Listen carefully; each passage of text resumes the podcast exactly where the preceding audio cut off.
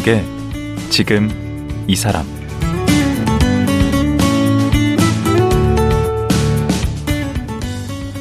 안녕하세요. 강원국입니다. 어제에 이어 가수이자 화가인 솔비 권지한 씨와 말씀 나누겠습니다. 솔비 씨는 속초 재래시장에서 우연히 들은 아줌마의 평범한 말 한마디가 인생의 큰 전환점이 됐다고 합니다.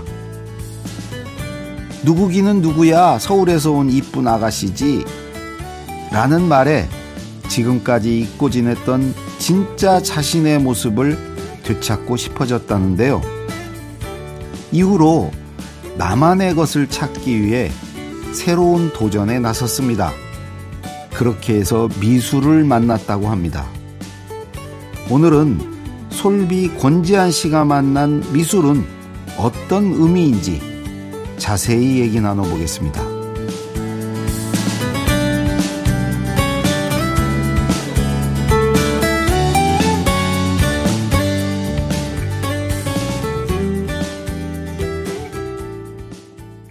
화가 권지한 씨, 예, 가수 솔비 씨 다시 모셨습니다. 네, 안녕하세요. 네, 어제 어, 재밌게 잘 들었습니다. 네. 오늘은 이제 권지한 씨라고 해도 되지 않을까? 어제 솔비라고 충분히 했으니까. 네. 그래도 또 오늘 네. 또 새롭게 네, 듣는 분들이 음. 있으시니까. 예, 그럼 네. 솔비 씨라고 계속 하도록 하겠습니다. 어제 이제 어릴 때부터 꿈이 연예인이셨다고 네. 어, 아주 당차게 꿈을 꿨다고 그랬는데 네. 구체적으로 뭐 꿈을 꾼다고 다 되는 건 아니잖아요. 네. 어떻게 해서 데뷔를 하시게 된 거예요? 어, 어렸을 때 계속 이렇게 연습생 생활도 많이 했고. 음, 네. 근데 그럼 초등학교 때부터 그런 거예요? 아니요, 초등학교 때는 합창단을 했었어요. 오. 예, 그래서 어, 합창단을 하다가 리듬 체조를 했었고, 오. 그리고 이제 중학교 때는 연극 극단에 들어가서 연극을 했었고, 와. 그리고 고등학교 때는 끊임없이 이제 가수가 되기 위해서 계속 문을 두드렸죠. 예, 음. 그래서 연습생 시절을 보냈죠. 예, 고등학교 때는. 아, 그래요? 네. 그래서, 어, 이렇게 계속 연습하고 막 저희 엄마도 많이 이제 쫓아다니셨죠.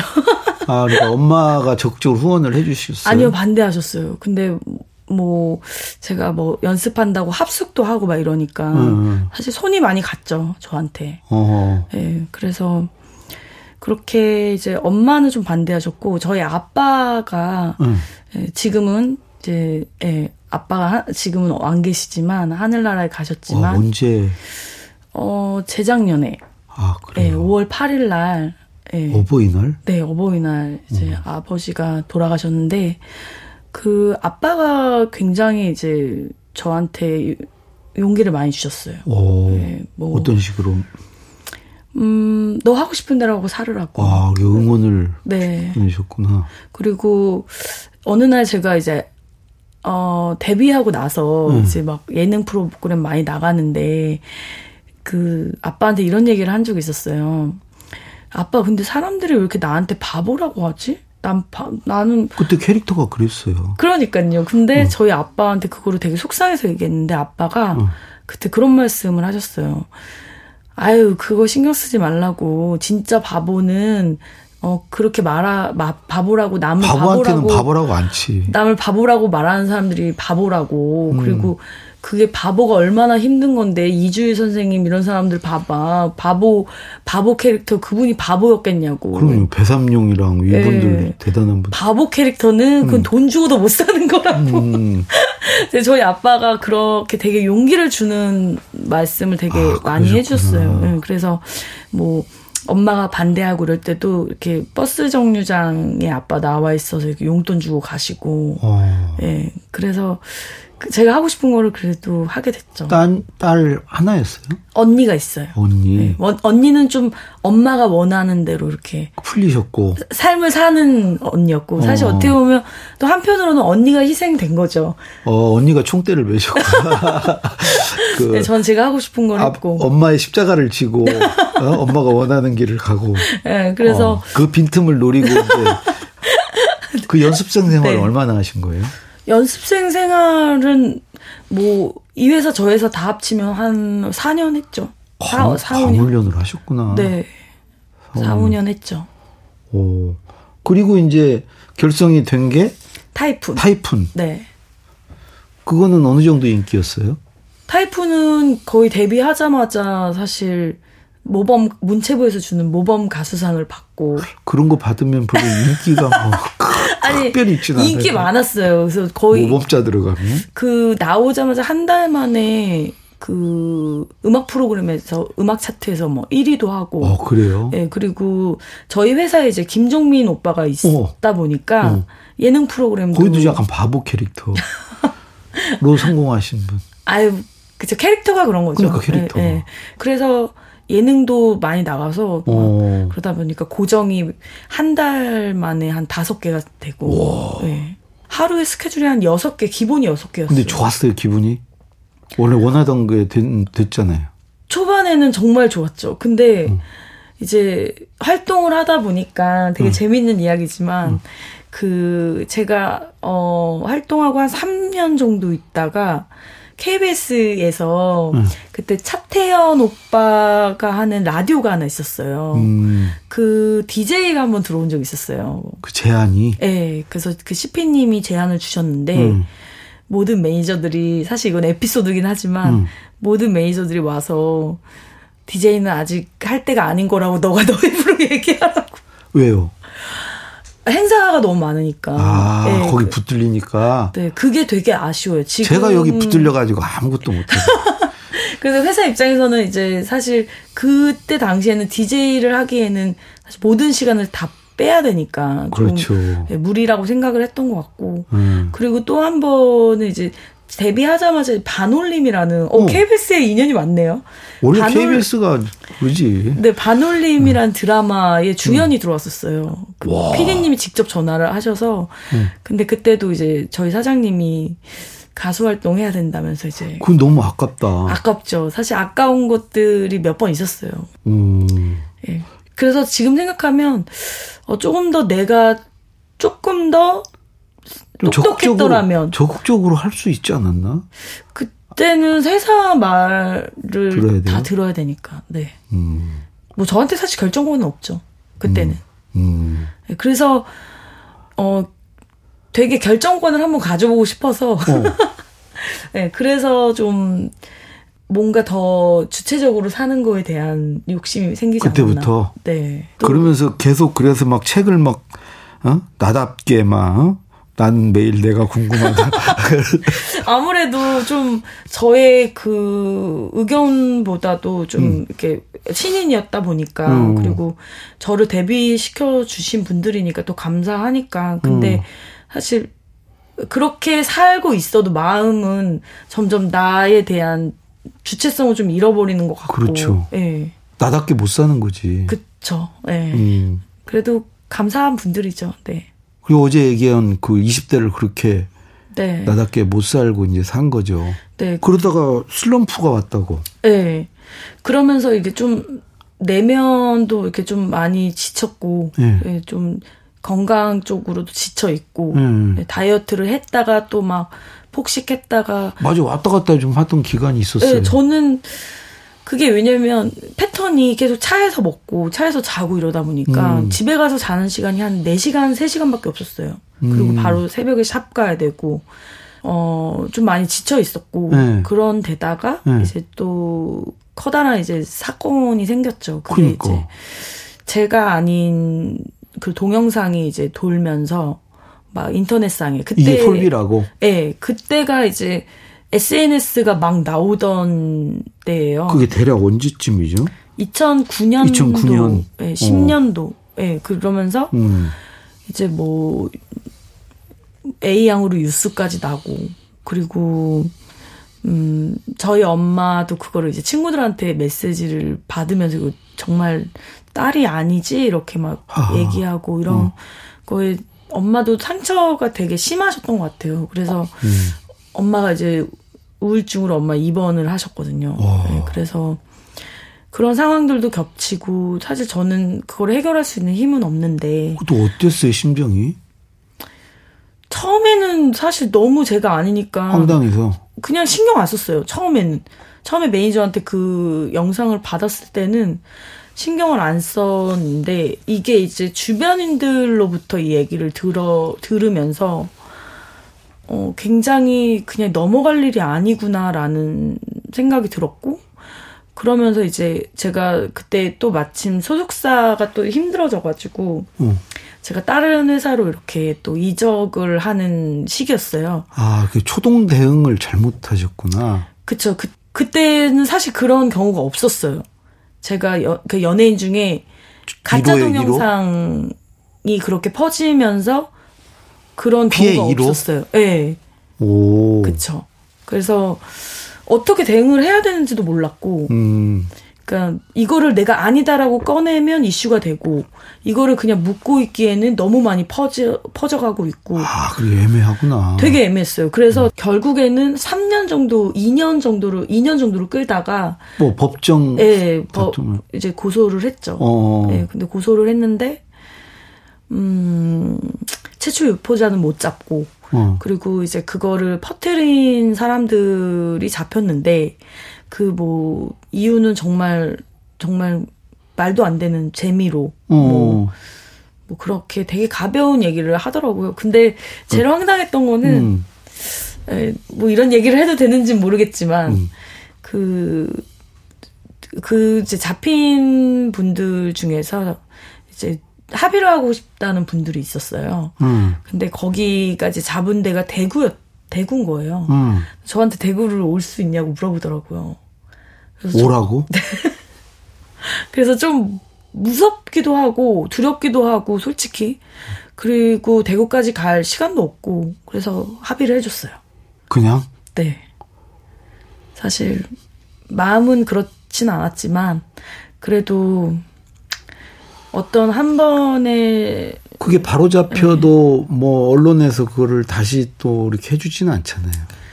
그렇죠. 그래서 음. 사실 어쨌든 안 좋은 안 좋은 이슈, 이슈니까 그거를 음. 저도 빨리 해결하고 싶었죠. 근데 지금 같은 상황이면 그렇게 하지 않을 것 같아요. 지금 어떻게 했을 것 같아요? 지금은 끝까지 끝까지 싸웠겠죠. 음. 네, 근데 그때는 어려서 덮고 넘어가고 싶었구나. 네, 무서웠어요. 그냥 다 너무 두렵고 무섭고 경찰서로 가는 것도 무섭고 막 이런 음. 상황들이 아직은 어린 나이다 보니까 음. 그런 두려움도 있었고 그리고 그거에 대한 부분들하고 또 동시에 네. 제 개인적인 어떤 엄마의 입원도 있었고 네. 그리고 또 집에 도둑이 든 거예요. 엎친 데 덮친 격이네. 네, 그래서 집에 도둑이 들면서 어, 그 전까지는 어, 그래도 조금 어, 너무 너무 많이 힘들어서 사실 음. 어떻게 헤쳐나가야 할지를 모르겠더라고요. 음. 그래서 음 그래도 너무 어렵다. 아, 정말 막 그러면서 이제 우울증이 더 심하게 왔었고. 음. 근데 그런데다가 도둑이 들면서 이제 집이 정말 드라마에 나올 법하게 다 털린 거예요. 뭐 귀금속은 말할 것도 없고, 뭐 제가 그동안 그래도 모았던 거. 그러니까 네, 그동안 쌓아왔던 것들. 이 그냥. 네, 그쵸. 한순간에 다. 무너져 버렸네. 그것까지 다 도둑 맞고 나니까 정말 저 자신이 그냥 영이 된 느낌이더라고요. 진짜 허망했겠다. 네, 그리고 아예 영이 되면서 음. 어, 내가 무엇을 위해 이렇게 살았지? 라는 생각이 든, 들더라고요. 되게 음. 막, 음, 그런 오해를 받는데도 내 편이 없는 것 같았고, 동영상 음. 사건 때도 그랬고, 그리고 이렇게 도둑 맞으면서 외적인 것도 다 도둑 맞고 나니까 아예 남아있는 게 영인 것 같아요. 어. 그래서 그때부터 정말 살고 싶어지더라고요. 정말 살고 싶어지더라고요. 오. 너무 절실하게. 그 전까지는 막 극단적인 생각도 해보고 그랬는데, 그때부터는 진짜 인생을 다시 리셋하고 사, 살고 싶, 너무 절실히 살아보고 싶었어요. 그러네. 동영상 사건으로 그야말로 내상을 정말, 어? 속에 있는 걸 다 일러놨는데, 이제 도둑까지 맞아서 겉에까지 네. 그냥 다 날아가 버렸으니. 그래서 오히려 아이의 영이 되고 나니까 더 음. 살고 싶어지고, 절대 도둑 맞, 무너질 수 없는 것들, 내가 이렇게 상처를 받아도 무너지지 않, 않을 수 있는 것들을 찾고 싶었어요. 그게 그림이었어요? 네, 그렇게 시작된 게 이제 서점을 그 시, 시간들을 이제 방송할 수 있는 컨디션은 아니었고, 음. 그러면서 시간들을 시간이 되게 많잖아요. 그럼 음. 그래서 그 시간들을 서점에 가서 그냥 그 책을 계속 읽었어요. 아. 한 6시간 동안 서점에 앉아서 책을 많이 읽으면서 그때 되게 좀 위로를 많이 받았고 아하. 그러면서 이제 미술을 시작하면서 어, 어 미술을 시작하면서 이제 좀 치유도 많이 됐고 이러면서 좀 세상에 대한 화해를 시작 하게 된 아, 계기가 됐고 전환점이 됐구나. 예. 네, 그러면서 그 이제 그 도둑은 안 잡혔어요? 못 잡았어요. 예. 네, 그래서 그래도 그 도둑에게 감사할 점도 있긴 하네. 도둑은 감사하진 않아요. 어디서 뭐 잘 살고 있겠죠. 모르죠. 다른 사람한테 또 예, 도둑질을 해서 또 근데 남의 거를 훔치 어디 좀 들어가 있을 거예요. 어쨌든 못 잡았고 음. 그래서 이제 그때부터 이제 책을 읽고 그림을 그리면서 아. 이제 미술관을 다니면서 음. 음, 나 자신을 찾기 위해서 노력했어요. 오. 어. 내가 나를 중심으로 살아간다면 음. 어떤 시련이 와도 음. 어, 내가 무너지지 않겠구나. 그리고 음 도둑 맞을 수 없잖아요. 내 안에 갖고 있는 것들이. 그렇죠. 그거는 도둑 네. 안 맞죠. 네, 그래서 그 다음부터는 좀 물질적인 거에 대한 음. 그런 욕심도 많이 없어졌고. 음, 네. 오늘도 굉장히 수수하세요. 어, 많이 내려놓으신 것 같아 물욕을. 네 맞아요. 그, 그러니까 왜냐면 어차피 도둑 한번 맞고 나면 의미가 없어요. 어, 네. 또 쌓아봤자 이게 네, 의미가, 의미가 없어. 옛날 거 생각나고. 그리고 남한테 그냥 그 대상이 되는 것도 싫고 음. 누군가한테. 음. 그래서 저는 안을 살찌우기 시작했구나. 네, 음. 뭐 안만 살찌운 건 아니지만. 아 살이 맞아 좀 찌셨어. 그, 근데. 음. 조금 더 여유 있어진 것 같아요. 예전에는 살이 쪄도 아 살이 찌면 이렇게 또 말이 나오겠지. 아 이런 게 되게 피곤한데 막 그래서 일부러 되게 나 내 몸을 혹사할 정도로 막 다이어트. 를 하고 그랬는데 어. 지금은 내가 꼭 어, 외모가 예쁘지 않아도 살이 좀 쪄도 내가 그래도 즐겁게 내 안에 있는 걸 채울 수 채우고 있잖아라는 어. 그런 생각으로 예전보다는 스트레스를 좀 덜 받고. 아니 지금이 최고이신 것 같아. 네, 그래도 뭐 상태가 작가의 뭐 화가의 뭐 지금 뭐 여러 가지 외모도 네. 지금이 제일 여유도 있어 보이고요. 네. 어 그러면 이제 그림 그리면서 이제 성격도 좀 바뀐 건가요? 네, 성격이 조금 차분해졌죠. 어 네. 맞아요. 옛날하고 좀 달라졌어. 맞아요. 예전에는 계속 방방 떠 있었어요. 음. 근데 좀 차분해지기도 했고 음. 조금 음. 관점도 더 훨씬 이제 넓어졌고 음. 네, 그래서 남을 이해할 수 있는 부분도 조금 더 생겼고 그래서 책의 고통의 시간이 그 성장이 뭐 시작되는 네. 그런 시간이었다고 이렇게 쓰셨구나. 그쵸. 고통을, 음. 그, 고통을 겪을 때두 음. 갈래가 나오잖아요. 음. 더 나락으로 빠질 수도 있고, 음, 더 앞, 앞으로 한 발 나아갈 수도 있고. 그렇죠. 근데 한 발 나아가기 위해서 저는 되게 절실히 노력했던 것 같아요. 음. 예. 여기서 내가 무너지면 정말 되돌릴 수 없을 것 같다라는 생각이 들어서 음. 그냥 많이 울고 그다음 소리도 지르고 해서 음. 풀었지만 결국에는 내면이 단 단단해질 수 있게끔 내면을 채우는 일을 계속 해왔던 것 같아요. 그러니까 30대는. 그 미술 통해서 이게 봉사활동하면서 뭐 치유도 많이 받았다, 치유가 됐다 그러는데 그 미술을 통한 봉사활동이라는 게 뭐죠? 아 제가 이제 사실 처음에 그림을 그렸을 때는 전시를 하고 막 이렇게 갈갈 처음에는 그랬겠죠. 네, 안 해서 음. 근데 이제 2012년도에 처음 전시를 했던 그 저한테 이제 제의를 했던 부분 중에 어 굉장히 새로웠던 게 어, 이 전시 수익금으로 이제 아프리카에 학교를 짓는 거에 쓰, 쓰는 거 어때? 이런 식으로 오. 가볍게 전시 제안을 해주셨어요. 그게 첫 번째 전시예요? 네, 2012년도에 했던 게. 그래서 이제 그거를 이렇게 기부를 이제 제 손으로 이제 드리면서 굉장히 그때 막 경제적으로 여유가 있을 때도 아닌데 음. 엄청 엄청 뿌듯했어요. 오. 내가 나도 그래서 그때 그림이 저한테 선물처럼 왔잖아요. 음. 저의 인생에. 음. 그래서 누군가에게 나도 이 선물처럼 온 거를 누군가에게 나도 선물이 돼보고 싶다라는 어. 어. 마음으로 일, 그 그림을 그리면서 생긴 수익금으로 제가 이제 보육원을 이제 다니는 곳이 있는데 거기에 이제 기부도 하고 그리고 또 다른 그림으로 제 손길이 필요한 곳에다 기부도 하기도 하고. 그 뒤로 막 선물이 되게 큰 선물들이 왔을 텐데 시간이 지날수록. 저한테요? 네. 어떤 큰 선물이요? 아니 왜 그러냐 그림값이 계속 올라가니까 그러면 그 네. 선물들을 네. 그 계속 어떻게 어떻게 같이 하나? 함께 나눌 수 있도록 그러니까 스스로한테 그 초심을 잃지 않았습니까? 네 맞아요. 스스로한테 약속한 거예요. 어. 네 그래서 어 무조건 내가 어느 정도 기부할 수 있는 금액은 남겨놓고 물론 뭐 제 여력에 맞게 해요. 음. 네, 뭐 그래서 그거를 계속 저도 초심을 계속 생각할 수 있도록 어. 네, 그걸 실천하고 있어요. 네. 그뭐 힘들 때는 쓸모 있는 인간이 되자란 말을 이렇게 주문처럼 외우신다고. 네. 그러니까 제가 가장 힘들 때 음. 음, 마치 되게 버려진 것 같은 느낌? 막 동영상 사건으로 너덜너덜해지고, 뭐, 막 워낙 막, 그때는, 어, 그, 그냥, 사실 사람들을 만나도 그냥 나는 솔비로만 음. 사람들이 대했고, 그니까 그냥 나 버려지는 것 같은 느낌? 맞아요. 그런 게 우울증이에요. 네, 맞아요. 음, 저도 이제 그런 경험 해봤어요. 네. 어. 자기 어떤 역할도 없고 네. 내가 뭘 이렇게 할 수 있는 역량도 없는 것 같고 맞아요. 음. 그리고 할 수 있는 능력도 없는 그러니까. 것 같고. 네. 그래서 음. 버려진 느낌이었는데 음. 제가 그 나눔 활동을 하면서부터 음. 쓸모 있는 사람이라고 제가 느끼기 시작한 거예요. 아 내가 누군가의 손을 잡아줄 수 있, 있구나. 음. 그리고 그들도 나의 손을 잡았을 때 행복해하는구나 라는 걸 느끼면서 아.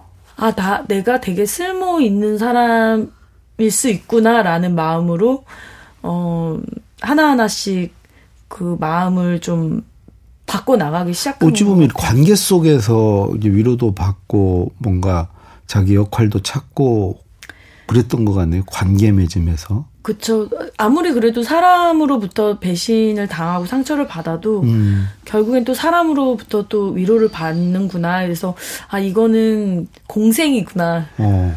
그 제가 바르셀로나에 간 적이 있는데 그때 바르셀로나에서 이제 사그레타 파밀리아 성당 어. 그 가우디 성당이라고 음. 하죠. 그 성당에를 가서 굉장히 어 여기 진짜 동화 속에 나오는 곳 같다 막 이런 생각을 음. 하면서 이제 한국을 왔는데 그 우연히 이제 한국에서 조각가 분을 뵙게 된 거예요. 음. 이제 일본 분이신데 음. 그분이 이제 가우디 성당에 그거를 이어서 그 조각을 하고 계신 분이세요. 아. 에치로 소토 선생님이라고. 그 작업을? 네, 바르셀로나의 음. 그 가우디 성당 보면 입구에 천사들의 찬양이라는 문이 있어요. 어, 지금도 뭐 계속 공사하더라고, 거기. 공사하죠. 음. 그 위에 이렇게 열매로 된 음. 그런 조각들이 있어요. 그 부분을 그분이. 다. 선생님 작품인데, 음. 그 선생님을 우연히 한국에서 만나게 된 거예요. 음. 그래서 그 선생님한테 이제 제가 했던 퍼포먼스 레드 동영상을 보, 보여드렸어요. 음. 그 비디오 아트 작품을. 음. 그때도 레드를 하고 엄청 좀 그때 뮤직뱅크에서 레드 퍼포먼스를 하면서 굉장히 이제 이슈가 됐었거든요. 맞아요. 그 예, 저도 봤던 것 같아. 뭐 불편해하는 악플도 있었고. 음. 그래서 그때도 좀 되게 많이 지쳐 있었어요. 좀 아. 뭐 당연히 받을 거라고 생각했는데 막상 또 이거를 막 화살을 받으니까 좀 많이 지쳐 있었지만 그 선생님한테 그거를 딱 보여드렸는데 선생님이 5분 영상을 쭉 보시고 저를 한번 이렇게 진하게 안아주시더니 음. 당신은 당신 생각하는 것보다 훨씬 더 대단한 사람이라고. 어. 그러니까 포기하지 말고 용기 내서 계속 하라고. 음. 그 말씀을 듣자마자 눈물이 막 너무 떨어지는 거예요. 마치 음. 말도 잘 안 통하는데 저에 대해서 다 알고 계시는 것처럼. 음. 그래서 선생님한테 너무 감사하다고 이렇게 했는데 선생님이 이제 그 조각가시니까 음. 이렇게 끼고 있던 장갑이 있었어요. 근데 그때가 한 10월, 11월이어서 되게 좀 추웠거든요. 음. 근데 많이 추운 것 같다 그러면서 장갑을 빼시더니 장갑을 저한테 이렇게 주세요. 어. 그러더니 이건 내 딸이 선물한 거니까 어. 이건 꼭 돌려줘야 된다고 하시면서 다음에 바르셀로나에 올 때 가져오라고. 그걸 반납을 하라고? 네. 근데 저는 그게 너무 의미가 있어서 제 침대 옆에다 항상 두고 잤어요. 그 어. 기운을 받고 싶어서. 어. 근데 그리고 나서 되게 우연하게 그 연말에 바르셀로나에서의 그 전시 때문에 응. 연말에 바르셀로나를 가게 됐다는 거예요. 어. 그래서 바르셀로나에 갔죠. 응. 이제 선생님을 만났고 장갑을 응. 드렸고 그 다음에 1월 1일 날 딱 그 미사를 드리는 시간이어서 그 1월 1일 날 미사를 드리고 선생님이 거기 투어를 시켜주시는 거예요. 그 어. 조각가 선생님이. 근데 그 순간이 너무 다 기적 같은 거예요. 어떻게 내가 여기 와 있고 이거를 조각하신 대가분의 설명을 듣고 있고 음. 정말 이런 게 기적이구나. 오. 어떤 순간에 내가 절실하고 간절하면 언젠간 그게 드라마처럼 어느 순간 현실이 되는구나. 음, 그 장갑까지 주셨으면 완전 기적인데. 지금 우리 솔비 씨, 권지한 작가 지금의 나에 만족하시나요? 네, 저는 음. 그래도 한 80%는 만족하고 사는 것 같아요. 음. 네. 앞으로 노래는 또 계속 하실 거죠? 그럼요. 앞으로는 음. 노래도 계속 하는데 음. 또 제가 지금 또 AI 모빌리티에 좀 가상 세계에 아. 또 하나의 캐릭터를 만들어서 또 새로운 또 모습으로 가상 세계에서 또 만날 수도 있지 않을까. 아, 또 새로운 뭘 준비 중이신가 봐요? 네. 전시회는 언제까지 어디서 하죠? 전시는 5월 한 10일까지는 음, 음. 게, 갤러리 7호 강남에서 음. 전시를 계속 할 것 같아요. 예. 네. 이번 전시도 아마 큰 성황리에 잘 마칠 거라고 생각하면서 네. 예, 어제 오늘 나와주셔서 정말 고맙습니다. 아, 초대해 주셔서 감사합니다. 예. 가수 겸 화가 솔비 권지한 작가였습니다.